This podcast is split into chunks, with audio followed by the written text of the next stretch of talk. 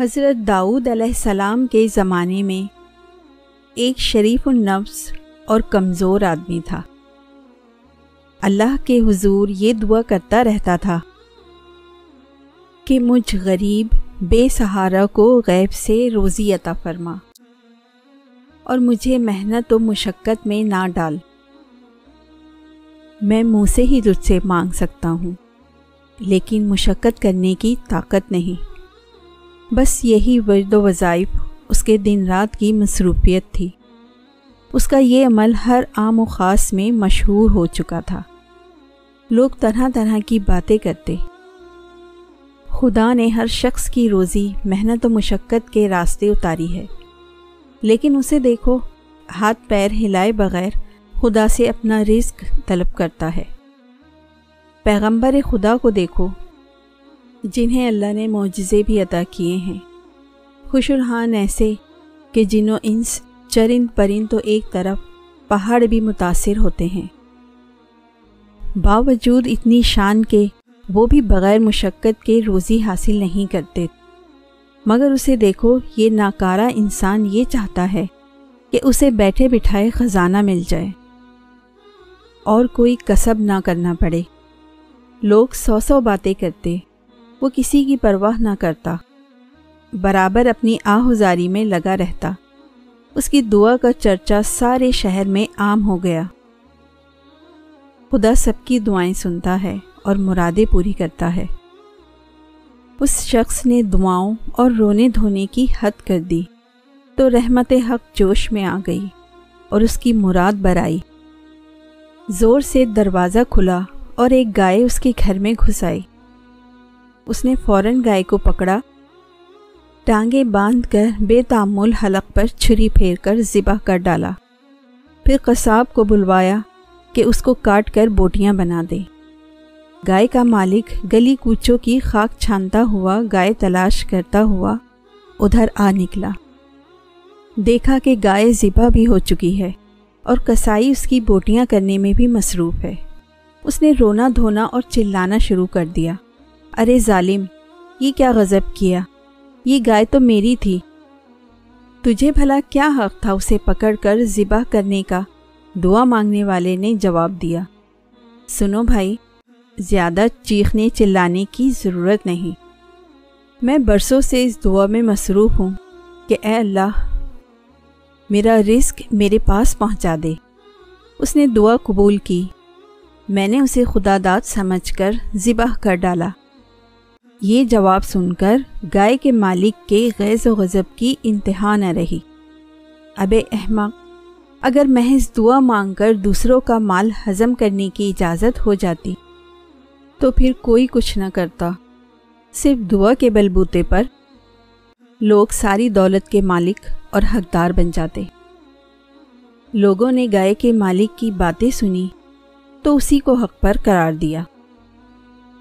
درویش نے اس بے بسی کی حالت میں آسمان کی طرف منہ اٹھا کر کہا، اے خدائے رحمان و رحیم، تو اچھی طرح جانتا ہے کہ میں اپنی آرزو کی تکمیل کے لیے سینکڑوں روز و شب آہوزاری کرنے اور دعا مانگنے میں صرف کر دیے۔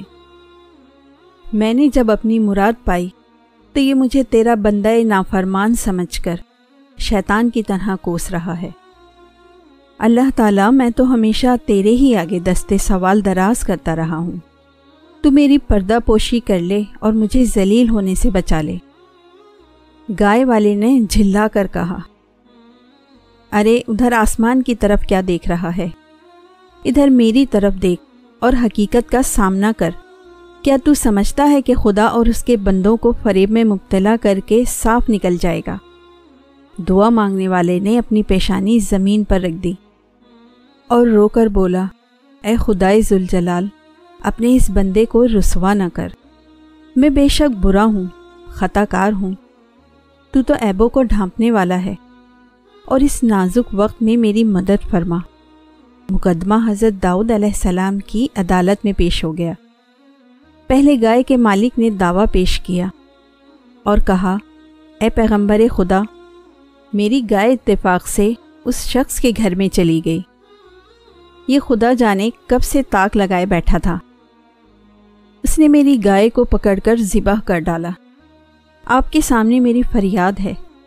اسے دریافت کریں کہ اس نے ایسا کیوں کیا۔ دعا مانگنے والے نے اپنی صفائی میں یوں عرض کیا۔ اس شہر کے سبھی لوگ مجھے پہچانتے ہیں۔ آج تک میں نے کسی کا مال مارا نہ چوری کی اور نہ ہی ناجائز کسی کو پریشان کیا۔ میرا گزشتہ کئی سالوں سے یہ معمول رہا ہے کہ شب و روز بارگاہ الہی میں یہ دعا کرتا رہتا تھا کہ بغیر محنت و مشقت کے مجھے روزی عطا فرما۔ آخر مسلسل دعاؤں کے بعد اللہ تعالیٰ نے میری آرزو سنی اور یہ گائے خود بخود میرے گھر میں آ گئی۔ میری آنکھوں میں اسے دیکھتے ہی نور آ گیا۔ اور حق تعالیٰ نے میری دعا قبول فرمائی اور اس کے حلال بغیر محنت کے مل گیا۔ میں نے اللہ کا شکر ادا کرتے ہوئے اس گائے کو ذبح کر ڈالا۔ یہ شخص نہ جانے کہاں سے شور مچاتا ہوا آ گیا اور کہنے لگا کہ گائے میری ہے۔ حضرت داؤد علیہ السلام نے یہ سن کر فرمایا کہ ایسی معقول دلیل دے جس کی بنا پر تو نے گائے ذبح کی۔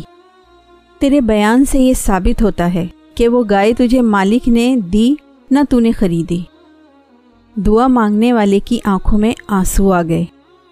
اے پیغمبر خدا، آپ بھی وہی کہنے لگے جو دوسرے کہہ رہے ہیں۔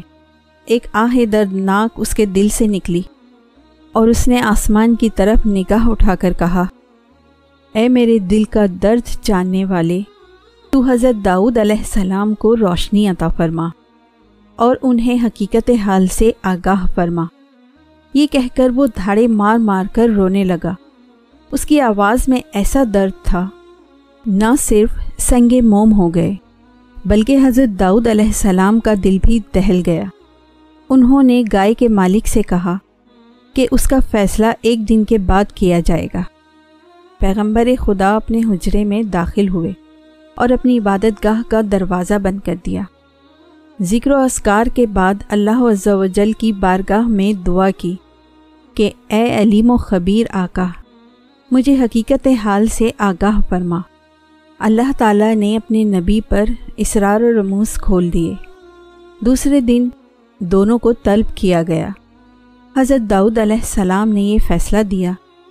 گائے کے مالک سے کہا کہ اس شخص کا پیچھا چھوڑ دے اور اسے معاف کر دے۔ حق تعالیٰ نے تیرے گناہوں کی پردہ پوشی فرمائی ہے۔ تو بھی اس کی ستاری کا حق ادا کر اور اپنی گائے کی طرف سے صبر کر۔ حضرت داؤد علیہ السلام کا ارشاد سنتے ہی اس بدبخت نے کہا، کیا اب کوئی نئی شریعت نافذ ہو گئی ہے؟ آپ کے انصاف کی شہرت تو زمین و آسمان تک پہنچ چکی ہے۔ مگر میرے ساتھ یہ ظلم کیوں؟ یہ انصاف نہیں، ظلم ہے۔ حضرت داؤد علیہ السلام نے فرمایا اپنا سارا مال اور جائیداد اس مظلوم کے حوالے کر دے، ورنہ تیری سخت رسوائی ہوگی۔ اور کچھ عجب نہیں کہ جو ظلم و ستم تو نے کیے ہیں، وہ بھی ظاہر ہو جائیں۔ گائے والے نے یہ کلمات سنتے ہی سر پر خاک ڈالنا شروع کر دی۔ گریبان پھاڑ ڈالا بد حواس ہو کر اور منہ میں کف بھر کر بولا، اے داؤد علیہ السلام اچھا فیصلہ سنایا۔ مجھ پر ظلم و زیادتی کی حد کر دی۔ ناؤز باللہ۔ مجھے تو معلوم ہوتا ہے کہ تو اپنے حواس میں نہیں رہا۔ حضرت داؤد علیہ السلام نے اسے قریب بلایا اور کہا، اے بدبخت، اس ہنگامے سے باز آ۔ کہیں یہ تیری ہلاکت کا باعث نہ بن جائے۔ جو تو نے بویا ہے، وہ اب کاٹ۔ اب تیسری مرتبہ حضرت داؤد علیہ السلام نے ارشاد فرمایا تو اپنے اہل و عیال بھی اس کے حوالے کر دے۔ اس پر تو وہ پتھر سے اپنا سر پھوڑنے لگا۔ لوگ بھی حیران تھے کہ حضرت داؤد علیہ السلام یہ کیسا حکم دے رہے ہیں۔ جو شخص تنکے کی طرح نفس کی ہوا کے بس میں ہو، وہ ظالم اور مظلوم میں کیا تمیز کر سکتا ہے؟ شیر بھی شرم کرتا ہے، وہ ہمسایوں کے شکار پر ہاتھ نہیں ڈالتا۔ تماشائی پیغمبر خدا کے احکام کی اصل وجہ سے نا واقف تھے۔ ان میں سے ایک دو آدمی کہنے لگے، اے اللہ کے نبی علیہ السلام، آپ کی ذات بابرکات سے ایسا سریح ظلم، ہم سب حیرت میں ہیں۔ بے قصور گائے والے پر اتنا اتاب آخر کیوں؟ اور جس نے ناحق گائے پکڑ کر ذبح کر ڈالی، اسے آپ نے بری کر دیا۔ حضرت داؤد علیہ السلام نے فرمایا کہ شاید اب وہ وقت آن پہنچا ہے کہ اس گائے والے کے پوشیدہ راز ظاہر کر دیے جائیں۔ حضرت داؤد علیہ السلام سب کو دریا کے کنارے ایک بہت بڑے گھنے درخت کے نیچے لے گئے۔ وہ گھنا درخت جس کی شاخیں آپس میں گتھی ہوئی تھیں، سورج کی شعاؤں کو زمین تک پہنچنے نہیں دیتی تھیں۔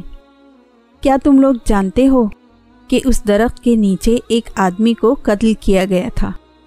تم نہیں جانتے۔ البتہ وہ جانتا ہے جس نے اس زمین و آسمان کو پیدا فرمایا ہے۔ حضرت داؤد علیہ السلام نے فرمایا، حقیقت یہ ہے کہ اس گائے والے نے اپنے آقا کو قتل کیا۔ یہ شخص اصل میں مقتول کا زر خرید غلام تھا۔ اس نے اپنے آقا کو قتل کر کے اس کے مال و دولت اور جائیداد پر قبضہ کر لیا۔ یہ مظلوم دعا مانگنے والا اسی مقتول کا بیٹا ہے۔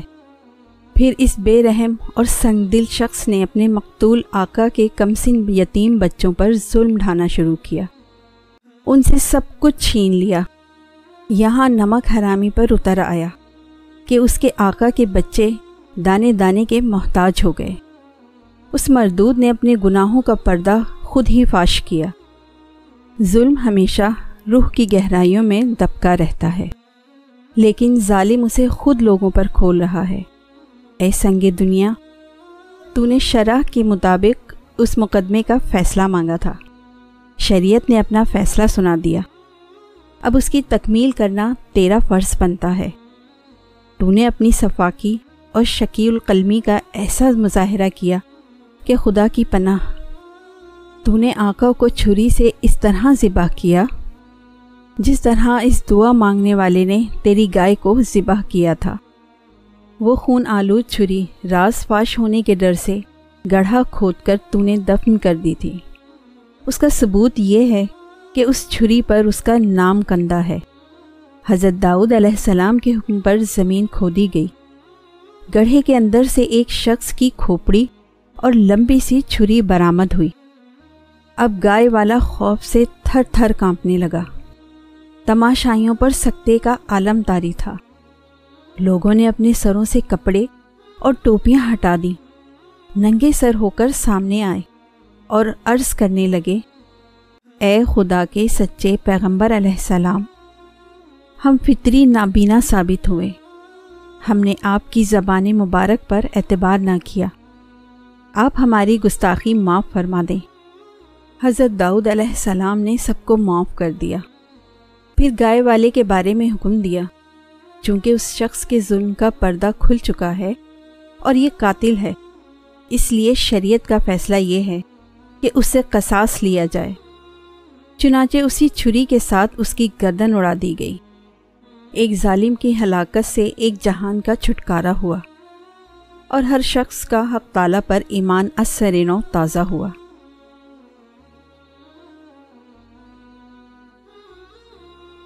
دوستو آپ میرے چینل کو سبسکرائب کریں، لائک کریں، بیل کے آئیکن کو دبائیں اور اچھے اچھے کمنٹس کرنا نہ بھولیں۔